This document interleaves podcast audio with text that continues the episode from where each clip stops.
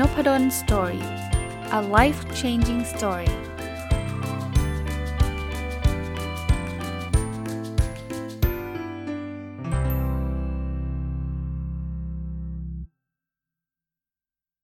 สวัสดีครับ ยินดีต้อนรับเข้าสู่นพดล Story Podcast นะครับ แล้วก็วันเสาร์นะครับ ยินดีต้อนรับเข้าสู่รายการ Weekend Entrepreneur หรือผู้ประกอบการวันหยุดนะวันนี้จะเอาหนังสือเล่มหนึ่งที่ผมได้รับจากจะไม่ได้ไม่ใช่ได้รับสิ ต้องทราบมาจากตอนที่ผมเรียนคอร์สของพี่จุ้ยนะครับ คือหนังสือชื่อสอนลูกให้ดีนะครับคราวนี้หลายคนบอกเฮ้ยอาจารย์ผิดวันแล้วนี่มัน Weekend Entrepreneur ทำไมเอาหนังสือสอนลูกให้ดีมามาเล่าล่ะนะคืออย่างนี้ครับ หนังสือเล่มนี้พี่จุ้ยเขาคุยในคลาสนะเขาบอกเขาบอกว่ามันเป็นจดหมายที่คุณพ่อคนหนึ่งที่เป็นนักธุรกิจเนี่ยเขาเขียนถึงลูกชาย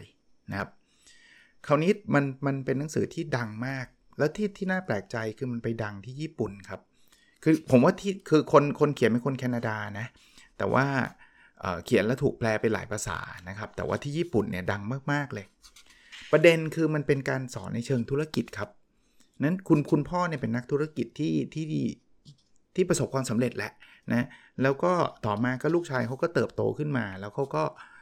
ทำธุรกิจแทนคุณพ่อเหมือนเหมือนทำงานที่บ้านเหมือนอะไรประมาณนี้แล้วคุณพ่อก็จะ เริ่มต้นเขียนจดหมายหาลูกนะครับ ผมเข้าใจว่ามันเป็นจดหมายจริง ๆ ด้วยนะครับ ที่คุณพ่อเขาเขียนหาคุณลูกเนี่ย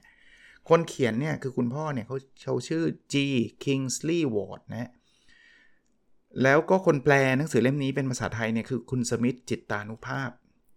ผมก็เลยไปหยิบมาอ่าน อ่านจบไปล้วผมบอกเออไอเดียดีแฮะมันเป็นเรื่องของการทำธุรกิจนะ เป็นการสอนบทเรียนทางธุรกิจการสร้างบริษัทการอะไรอย่างเงี้ย ก็เลยเอามารีวิวใน รายการผู้ประกอบการวันหยุดนะครับ แต่ชื่อพอเอิญเป็นพอแปลเป็นภาษาไทยแล้วมันมัน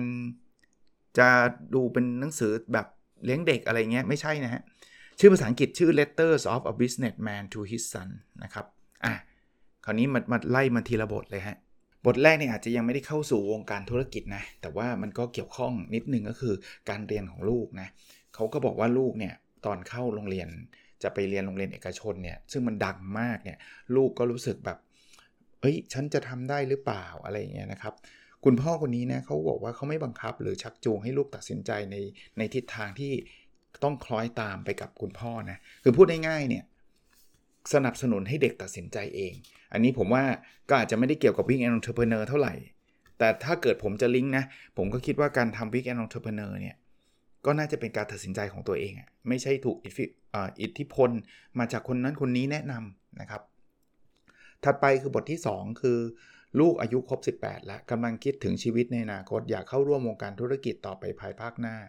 เขาก็เลยบอกว่า เอ๊ะ เขาจะต้องศึกษาเรื่องไหนดีนะคำตอบหรือคำแนะนำของคุณพ่อท่านนี้ก็คือต้องไปศึกษาก่อนวางแผนก่อนนะครับบอกบางคนอยากเป็นนักกฎหมายยังไม่รู้เลยนักกฎหมายทำอะไร นะครับนั้นวางแผนให้ให้พอจะเห็นภาพแล้วค่อยวาง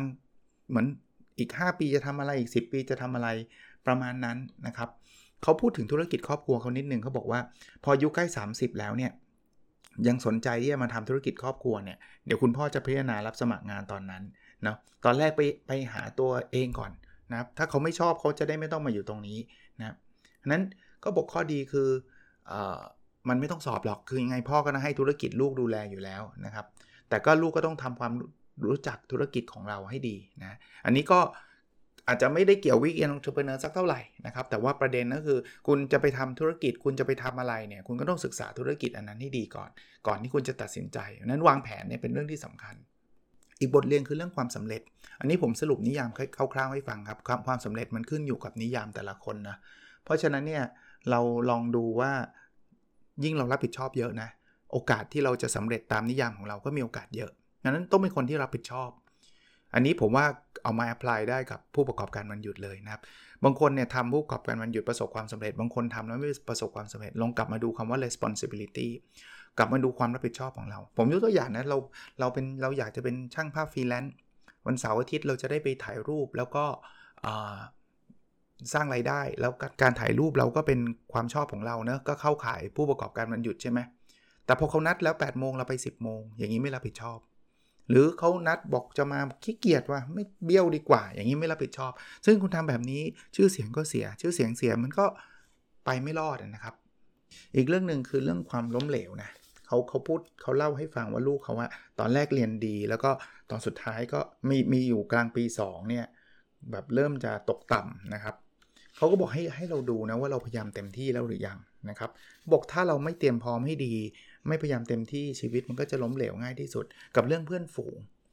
ว่าเราคบใครนะครับ ก็เพื่อนฝูงเนี่ยจะพาเราไปในที่ที่ดีหรือว่าที่ที่ไม่ดีนะครับ แต่ anyway นะผมว่าในในการทำผู้ประกอบการวันหยุดก็คล้าย ๆ กันนะถ้าเราไม่พยายามเต็มที่อย่างที่เมื่อกี้เราคุยกันนะครับ หรือไม่เตรียมพร้อมนะโอกาสที่สำเร็จมันก็ยากหน่อยนะแล้วก็กลุ่มเพื่อนเนาะถ้าเกิด ไปคบเพื่อนที่เขามีแนวคิดประมาณเดียวกันนะครับ เป็น Weekend Entrepreneur เหมือนเหมือนกันเนี่ย มันก็จะไปข้างหน้าได้ดีนะครับ แต่ถ้าเกิดเราคบเพื่อนที่มันแบบ จะเรียกว่า เออเขาก็ไม่ได้ว่าไม่ดีนะ แต่ว่าเขามีเป้าหมายในชีวิตต่างจากเราอะ่ะ ก็เสาร์อาทิตย์ไปดูหนังกันดีกว่า เสาร์อาทิตย์ไปไปเฮฮากันดีกว่า ผมไม่ได้บอกให้ต้องเลิกคบเพื่อนนะครับ แต่ว่าถ้าเกิดคบเพื่อนแบบนั้นตลอดเวลา เราก็จะไปเฮฮากับเขาก็ดีครับ มีความสุขอีกแบบหนึง่งแต่ว่าไอ้ความ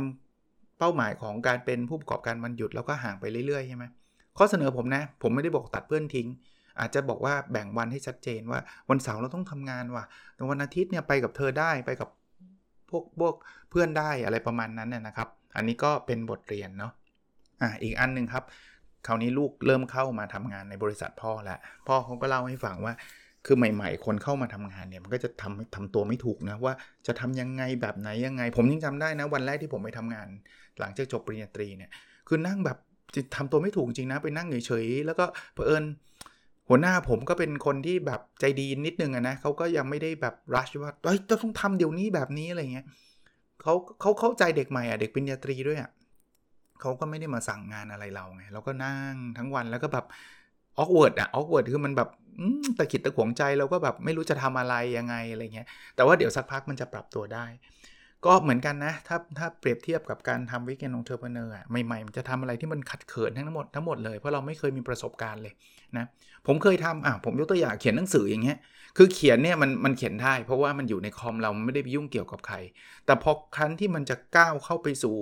สิ่งที่เราต้องไปสื่อสารกับคนภายนอก เช่น หนังสือเสร็จแล้ว ออกแล้วนะนู่นนี่นั่นโอ้โหแบบขัดเขินมากนะที่จะโปรโมทหนังสือตัวเองอะ่ะที่จะบอกว่าหนังสือตัวเองเนี่ย มันออกตอนนี้วางจำหน่ายแล้วแบบพูดก็จะถ้าเป็นเสียงพูดนะ ก็จะพูดแบบเบาๆแบบก็กลัวคนได้ยินอย่างนั้นเลยนะ แต่ว่าเรียนรู้นิดเดียวครับ นิดเดียว เดี๋ยวเราจะเคยชิน แล้วเราจะเข้าใจว่ามันเป็นเรื่องปกติธรรมดาเลยการเขียนหนังสือ การทำเป็นผู้ประกอบการ เราไม่ได้ไปไปรบกวนใครหรือไม่ได้ทำให้ใครเดือดร้อนนะการที่เราบอกว่ามีหนังสือเราก็ไม่ได้บังคับเขาซื้อนะเราก็จะบอกว่ามันเป็นหนังสือแบบนี้แล้วบอกอย่างจริงใจครับ เราทำอะไรแบบไหนไม่ต้องโฆษณาเกินจริง แต่ก็ไม่ต้องแบบถ่อมตัวเกินจริง คือหนังสือแล้วเป็นแบบนี้หนังสือผมล่าสุดอะเล่มล่าสุดเนี่ยโปรโมทไปด้วยเลยนะเนี่ย คือผมก็สารบัญไปดูเพื่อความชัวร์ว่าเฮ้ยซื้อไม่ใช่ดูแค่หน้าปกดูสารบัญก่อนใช่เปล่า ถ้าใช่โอเค ถ้าไม่ใช่ไม่โอเค ก็ดีเลยก็ท่านก็ไม่ต้องซื้อเลย เพราะว่ามันไม่ตอบโจทย์ท่านไงนะครับ อย่างเงี้ยลักษณะแบบนี้นะครับที่เราจะไปทำผู้ประกอบการวันหยุดอะไรยังไงเนี่ยชัดเจนกับกับ service ของเรา อันนี้ฟรีก็ฟรี อันนี้ไม่ฟรีก็ไม่ฟรีครับ ไม่ต้องเกรงใจว่าหุยต้องฟรีหมดเพราะเพื่อนอะไรเงี้ย อ้าว ถ้าฟรีหมดก็ไม่เป็นผู้ประกอบการแล้วถูกปะมันมีต้นทุนมันมีอะไรบางอย่าง ถ่ายรูป ถ้าอยากจะถ่ายให้เพื่อนฟรีบางคนผมก็ไม่ได้ว่าอะไรนะ แต่ก็อาจจะบอกชัดเจนว่า เฮ้ย ถ้ามาถ่ายรูปเดียว 2 รูปแบบเป็นขำๆเพื่อนๆอย่างนี้มันก็ไม่ได้คิดเงินทุกเรื่องอะ่ะ แต่ว่าถ้าจะมาให้ถ่ายงานแต่งงานเนี้ยมันก็ต้องมีค่าใช้จ่ายถูกปะ แล้วมันเท่าไหร่ยังไงก็บอกกันแล้วถ้าเพื่อนบอกโอ้มันไม่เอาอะทำไมไม่ก็อาจจะไม่ใช่ละคือคือคือคนละเฟเวอร์ละคนละคนละโหมดในการคุยกันละต้องพูดแบบนี้นะครับ ถ้าหมดการขอขอความช่วยเหลือแล้วเรายินดีที่จะช่วยเหลือก็ช่วยไปครับไม่เป็นไร แต่ถ้าเป็นโหมดธุรกิจ มันก็เหมือนเหมือนผมซื้อของจากเพื่อนอะผมเห็นเพื่อนขายขนมอะ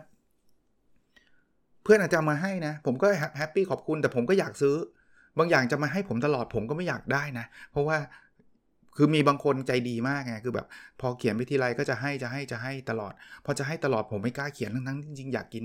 อยากกินขนมเขานะพอตอนหลังไม่เอาแล้วเราไม่ชอบ คือเราก็เกรงใจเขาอะเพราะว่าพูดทีไรก็ให้ทุกทีอะคือมันผมจะบอกว่าคนทำธุรกิจก็บอกได้ครับว่า เฮ้ยถ้าซื้อก็ซื้อครับไม่ก็ไม่เป็นไรครับ ก็ก็มันไม่ได้ทำให้ความเป็นเพื่อนขาดขาดไป แต่ว่าถ้าเขาอยากให้เป็นสินน้ำใจเป็นครั้งเป็นคราว ก็ไม่ได้ผิดอะไรนะครับ อ่านี้เล่าเล่าต่อยอดมานะ อีกบทหนึ่งเขาพูดถึงเรื่องสัญญา คือเผอิญบริษัทเขาก็เป็นบริษัทที่มันมันมัน beyond หรือว่ามันเหนือกว่า weekend entrepreneur นะคือเขาเป็นบริษัทที่มีแบบยอดขายเยอะนะเขาก็เลยทำอะไรต้องมีความรัดกุม เพราะว่าถ้าไม่มีความรัดกุมเนี่ยตกลงกันด้วยปากเนี่ยโอกาสที่มันจะล้มเหลวก็จะสูง คือล้มเหลวคือมันไม่ใช่อะไรหรอกมันไม่มันมัน grey area นึกออกไหมเป็นอันนี้ตกลงคิดหรือไม่คิด อันนี้จ่ายหรือไม่จ่ายแล้วก็จะมาผิดใจกัน แล้วทั้งคู่เนี่ยอาจจะเข้าใจกันไม่ตรงกัน เช่น ลูกค้าจะเข้าใจว่า service นี้ฟรี แต่ไอ้เราเนี่ยคิดว่า service นี้ต้องจ่าย แต่ว่าคือคือสัญญาก็ไม่เคยพูดกัน ไม่เคยเขียนไม่เคยเซ็นกัน พอไม่เซ็นกันเสร็จปุ๊บเนี่ยพอเราไปเก็บค่าใช้จ่ายตรงนี้ปุ๊บไอ้ลูกค้าก็บอกเฮ้ยเก็บได้ยังไงอะ่ะไม่ได้ตกลงกันมาก่อน ก็ทะเลาะเบาแวง ผมว่าผู้ประกอบการมันหยุดโดยภาพรวมเนี่ย ถ้ามันมีอะไรที่มันเริ่มที่จะต้องมีเกรย์แอเรีย ที่มันจะเริ่มมีความไม่เข้าใจหรือซับซ้อนการเขียนเป็นลายลักษณ์อักษรจะช่วยได้เยอะ คือถ้าเกิดมันเป็นการการขายแบบขายคุกกี้มันคงไม่ต้องทำสัญญากันหรอกมั้งยกเว้นว่าท่านจะสั่งคุกกี้กันทีเป็นล้านชิ้นน่ะคือถ้าเป็นแบบชิ้นต่อชิ้นมันก็คงสบายๆอย่างนี้ก็ไม่ต้องมีสัญญาอะไรมาก แต่ถ้าเกิดท่านเริ่มจะต้นจะมี service สมมติ consulting fee ผมยกตัวอย่างเป็นที่ปรึกษาอย่างเงี้ยคำว่าที่ปรึกษานี่มัน grey area เยอะนะ ปรึกษาเรื่องอะไร ปรึกษากี่ครั้ง ปรึกษาตอนไหน ปรึกษาใน scope ใด คือถ้าเกิดไม่มีการร่างอะไรไว้เลยนะ ผมว่าเดี๋ยวจะทะเลาะกันทีหลัง เฮ้ยทำไมแค่นี้ไม่ทำอะไรเงี้ย เอาอันนี้มันเกินแล้วผมทำให้คุณได้เท่านี้แหละอะไรเงี้ย ไม่ดีครับ ชัดเจนตั้งแต่ต้นแล้วถ้าเกิดเขาอยากจะต่อรอง ถ้าเขาอยากที่จะบอกว่าอันนี้เพิ่มได้ไหมลดได้ไหมผมว่าเคลียร์กว่า แล้วสบายใจทั้งสองฝ่าย เราอาจจะบอกเฮ้ยเพิ่มได้นะ แต่ตรงนี้ค่าใช้จ่ายต้องเพิ่มตามนะ ถ้าเกิดเป็นแบบนั้นแบบนี้ ถ้าเขาไม่เอาก็ไม่เอาตั้งแต่ตอนต้นถูกปะอย่าอย่าปล่อยให้มันเป็นแบบ เกรงใจซึ่งกันและกันเนาะอย่างเงี้ยเป็นผู้ประกอบการวันหยุดบางครั้งบางตอนก็อาจจะต้องมีรายละอักษรแล้ว เดี๋ยวนี้มันไม่ไม่ยากมากนะ ไปปรึกษานักกฎหมาย ที่เขาอาจจะเป็นผู้ประกอบการวันหยุดด้วยก็ได้นะ คือเขาก็ทำหน้าที่ให้คำปรึกษาทางด้านการกฎหมาย ผมว่ามีเยอะแยะครับเนาะที่คือบางคนอะผมผมต่อยอดไปอีก บางคนเป็นนักกฎหมายเนี่ยคิดว่าเฮ้ยไม่มีใครมาจ้างหรอกใครจะมาจ้างจริงนะหลาย ๆ คนไม่รู้เรื่องกฎหมายนะครับ แค่ร่างสัญญาก็เป็นเรื่องใหญ่สำหรับเขาแล้วนะครับ บางคนบอกโอ้ยมีโหลดในอินเทอร์เน็ตเราไม่รู้ว่ามันของจริงของปลอมไงแล้วเราไม่รู้ว่าเรารอบคอบแค่ไหน อย่างเงี้ยนักกฎหมายก็มี service ช่วยได้เหมือนกันนะครับถัดไปนะเขาพูดถึงผู้บุกเบิกทางธุรกิจ เป็นว่าคนที่บุกเบิกทำธุรกิจประสบความสำเร็จเนี่ยมันจะมี character แบบไหนนะครับอันแรกเนี่ยที่ในในบทนี้นะเขาเขาก็จะเล่าให้ฟัง คือต้องมีสายตาจินตนาการกว้างไกลนะมีคำตอบพร้อมสำหรับปัญหาทุกข้อทางแก้ไขทุกเรื่อง มีวิธีการทำงานให้ ให้ลุล่วงทุกอย่าง เพราะนั้นเขาก็จะมองมองหาวิธีใหม่ ๆ ไม่ชอบความจำเจธรรมดานะครับ อันนี้ก็จะเป็นเป็น character แรก ซึ่งผมผมว่ามันตรงกับ weekend entrepreneur เลย ผมเข้าใจว่าหนังสือมันแปลไทยมานะ แต่ว่าน่าจะแปลมาจากคำว่า entrepreneur นั่นแหละนะครับอันที่2เนี่ยเขาบอกว่าเป็นคนช่างสังเกตชอบศึกษาจิตใจมนุษย์ครับเนาะเพราะนั้นลองดูครับเราจะเป็นผู้ประกอบการวันหยุดนะหนึ่งคือมีจินตนาการหรือเปล่า ชอบแก้ปัญหาหรือเปล่า 2 ชอบศึกษาคนหรือเปล่า เพราะว่าเราต้องดีลกับคนแน่นอนครับนะเขาก็มีเคสในหนังสือเขาก็มีเคสที่เล่าให้ฟังเรื่องเรื่องลักษณะแบบนี้นะ ถัดไปครับที่เป็น character คือเขาชอบคิดชอบค้นคว้านะครับเขาเขาเขาคิดเองอะนะครับเขาเขาไม่ต้องการแบบประเภทที่ว่าโอ้มีคณะกรรมการเป็น 10 ชุดอะไรแบบนั้นอะเขาเขาไม่ชอบเลยนะครับ อันนั้นคือไม่ใช่ลักษณะของผู้ที่บุกเบิกหรือองเทอร์เพเนอร์ แต่ว่าไม่ใช่ว่าจะไม่ฟังคนอื่นนะฟัง แต่ว่าไม่คือเขาเขาคิดแล้วเขาทำแล้วเขาไม่ต้องการความเยินเยอะนะ อีกอันนึงคือเขายืนหยัดไม่ยอมฟังใครง่าย ๆทำตามที่ตัวเองคิดว่าดีที่สุดจึงจะประสบความสำเร็จ คือคือเปิดเปิดหูรับฟัง แต่ว่าไม่ใช่ว่าคนนี้พูดทีก็ทำตามคนนั้นที คนนั้นพูดทีก็ทำตามอีกคนหนึ่งทีนะครับถัดมาคือเป็นคนช่างสังเกตนะครับเขาบอกสิ่งที่เขาเห็นคนอื่นอาจจะไม่เห็นนะเพราะนั้นเขาจะเป็นคนสังเกตว่าเออมันมีงานอะไรยังไงที่ไปตอบเพนตอบ ตอบสิ่งที่คนอื่นต้องการได้เยอะอะไรเงี้ยนะครับ อันนี้ก็ก็เป็นสิ่งที่องเทอร์เพเนอร์จะเป็นนะครับ อีกอันนึงก็คือการมองความเสี่ยง คือคนที่เป็นผู้ประกอบการไม่ใช่บ้าบิดนะ เฮ้ยทำเลยทำเลยมีเงินเท่าไหร่ทุ่มไปเลยไม่ใช่ครับ เขาจะรู้ว่าเขาควรเสี่ยงแค่ไหน อันนี้ผมชอบแล้วก็อาจจะเป็น character ของผมด้วยนะที่เวลาผมทำ ธุรกิจหรือผู้ประกอบการวันหยุดผมก็เน้นว่าอย่าไปใช้เงินลงทุนเยอะเพราะผมค่อนข้างมั่นใจว่าเรามีประสบการณ์น้อย โอกาสที่เราจะผิดพลาด ผิดพลั้งเนี่ยจะมีเยอะนะครับเพราะนั้นเรื่องความเสี่ยงสำคัญ ผมถึงบอกว่าอย่าไปใช้เงินเยอะ อย่างมากก็ถ้าล้มมันก็ไม่เจ็บนะครับ อย่าเพิ่งคิดรวยเร็วตอนนี้นะอีกอันนึงคือเขาบอกว่าเขาต้องคิดรอบคอบด้วยนะ คือมีความเสี่ยงเป็ดเสร็จคิดรอบคอบ คือมันมี balance นะ บางคนบอกคิดรอบคอบก็ไม่ทำสักทีสิทำสิครับ แต่ว่าต้องต้องรอบคอบแล้วก็ทำ นะครับ เพราะนั้นวาง scenario ไว้ว่าถ้าทำอันนี้มันไม่ work จะทำยังไงจะทำยังไง เพราะว่าตามที่แผนที่เราวางนะ เสร็จแล้วมันอาจจะไม่ได้เป็นไปตามนั้นหรอก แต่เรามีแผนรองรับไว้แล้วเรียบร้อย พูดถึงเรื่องนี้ผมนึกถึงไมเคิลเฟลป์ส มันมีเขาเรียกว่าเรื่องเล่านะที่ไมเคิลเฟลป์สที่ได้เขาเป็นนักว่ายน้ำระดับตำนานนะได้เหรียญทองกีฬาโอลิมปิกรวมกันทั้งหมดเนี่ยมากที่สุดในประวัติศาสตร์โลกเลยนะตั้งแต่มีกีฬาโอลิมปิกมาเนี่ย เขาเขามีนัดหนึ่งที่แบบว่ายไปสักพักหนึ่งแล้ว นี่คือว่ายนัดชิงชิงเหรียญทองนะแล้วน้ำมันเข้าเข้าแว่นน่ะใครว่ายน้ำจะรู้เลยนะน้ำเข้าแว่นเนี่ยผมผมเลิกว่ายเลยนะบอกตรงถ้าน้ำเข้าแว่นผมจะขับลุกขึ้นยืนขยับแว่น แต่นั่นคือ คือคุณนึกภาพไหมคือคุณกำลังชิงเหรียญทองโอลิมปิกอยู่อะมันเข้าแว่นน่ะ ซึ่งถ้าเป็นเรานะเราคงคิดว่าสวยแล้วคือแม่งไม่ไม่ชนะแล้วอะไรประมาณนั้นนะแต่ไม่เข้าไฟว่ายว่ายจนกระทั่ง เข้าใจไม่ผิด คือได้เหรียญทองอะแต่ไม่แน่ใจว่าทำลายสถิติโลกด้วยหรือเปล่า คือได้เหรียญทองอะแล้วมีคนไปสัมภาษณ์บอกเกิดอะไรขึ้นก็บอกน้ำเข้าแว่นตั้งแต่รอบแรกหรืออะไรประมาณเนี้ยระหว่างว่ายแต่เขาไม่ได้รู้สึกอะไร เพราะว่าเขาเขามี scenario พวกนี้อยู่แล้วว่าน้ำเข้าแว่นเขาต้องทำตัวยังไง คือคือเนี่ยคือคนที่ประสบความสำเร็จมันคืออารมณ์แบบนี้คือมีการเตรียมพร้อมไว้หมดเลย ถัดไปเนี่ยผู้บุกเบิกทางธุรกิจเนี่ย เขาจะรู้ว่าลูกค้าต้องการอะไร ตลาดมีแนวโน้มไปทางไหน รอบรู้เรื่องความต้องการตลาดทันเหตุการณ์เขาถึงขายสินค้าได้ไง เพราะนั้นใครอยากจะทำผู้ประกอบการวันหยุดอะไรดูตลาดสักนิดหนึ่งครับบางคนบอกโหผมทำแล้วไม่เห็น work บางทีเราไม่ได้ดูตลาดไงเราก็เอา passion เราเป็นหลักอย่างเดียว คือถ้าเกิดเอา passion แบบว่าผมชอบเรื่องนี้ก็ต้องทำใจนิดนึงนะ ผมไม่ได้ห้ามนะ แต่ว่ามันจะเป็นงานอดิเรกซะมากอะ่ะเอา passion มาเป็นหลักอะ่ะเพราะว่ามันไม่ได้เป็นสิ่งที่เขาอยากได้กันไง คุณอาจจะชอบมันก็เป็น hobby ไง hobby ก็คืองานอดิเรกนะครับก็ไม่ได้ผิดอะไรที่เราจะทำงานงานอดิเรกแต่ถ้าเกิดเราอยากจะเป็นผู้ประกอบการวันหยุด มันก็ต้องดูตลาดด้วยว่าตลาดมีไหมนะครับเราจะเจาะกลุ่มตลาดยังไงเขาต้องการอะไรนะครับ ถัดไปครับก็บอกว่าผู้ประกอบการมันหยุด ไม่ใช่วันหยุดตัวที อันนี้คือผู้บุกเบิกธุรกิจในหนังสือนะเขาจะเป็นคนที่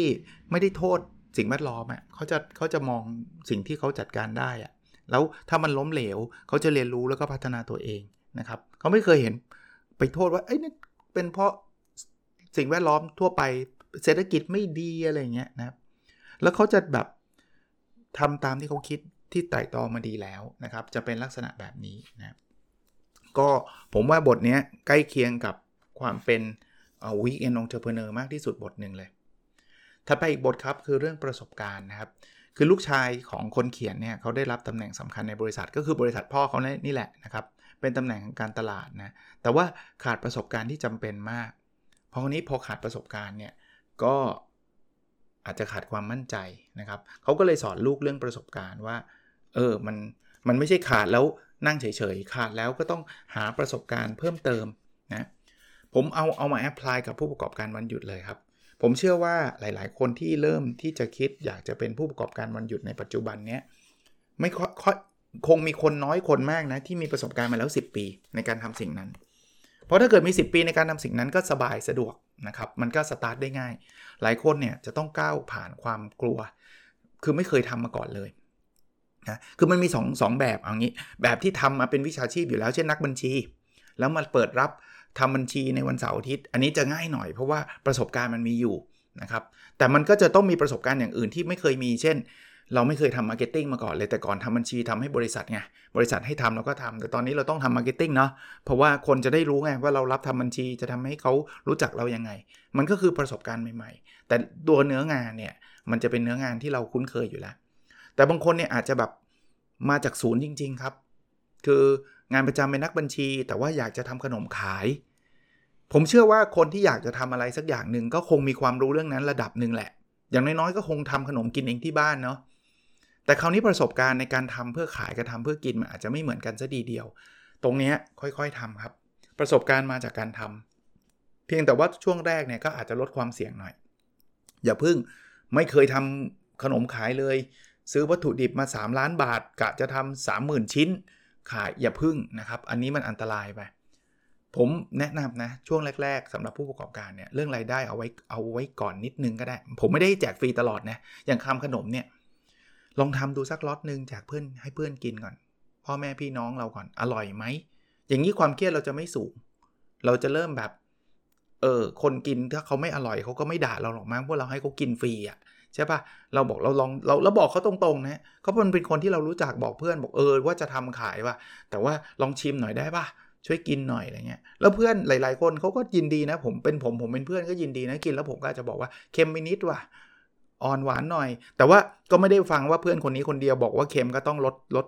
ลดเกลือเลย เพราะว่าอาจจะเป็นผมคนเดียวที่เค็มคนอื่นเขาบอกอร่อยแล้วก็ได้ แต่มันเหมือนเป็นการสะสมประสบการณ์นะครับ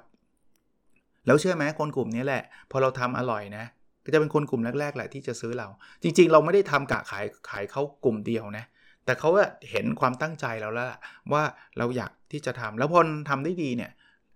เพื่อนทำทำไมเราจะไม่สั่งอะใช่ไหมถ้ามันเป็นสิ่งที่เราชอบอะ ยกเว้นว่าคุณไปทำขนมที่เขาไม่อยากกิน อันนั้นก็โอเคก็อีกเรื่องหนึ่งแต่ผมเชื่อว่าถ้าทั่วๆไปเนี่ยพอเขาชอบเนี่ยเขาก็จะสั่งเรา แล้วเดี๋ยวมันก็ปากต่อปากครับ เพื่อนของเพื่อนนะเฮ้ยเราอยากซื้อขนมเอ้ยเรารู้จักเพื่อนคนนี้แนะนำได้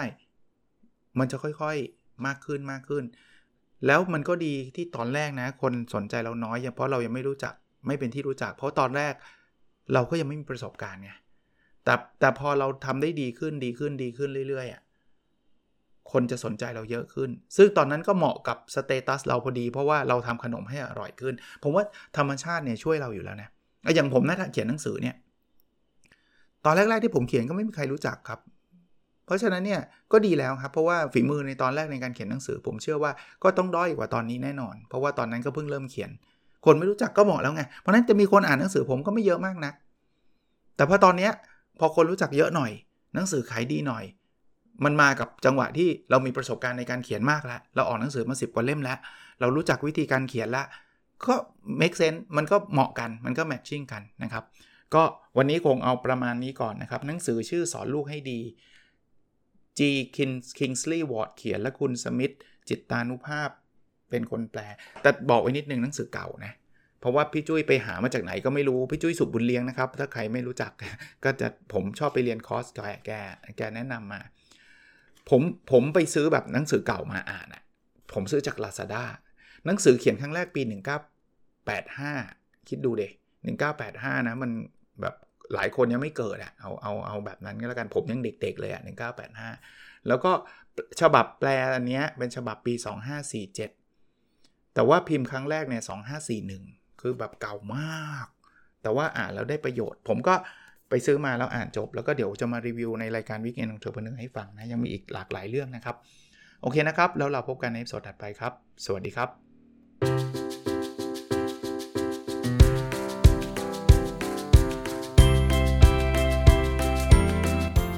n o p a d o n Story a life changing story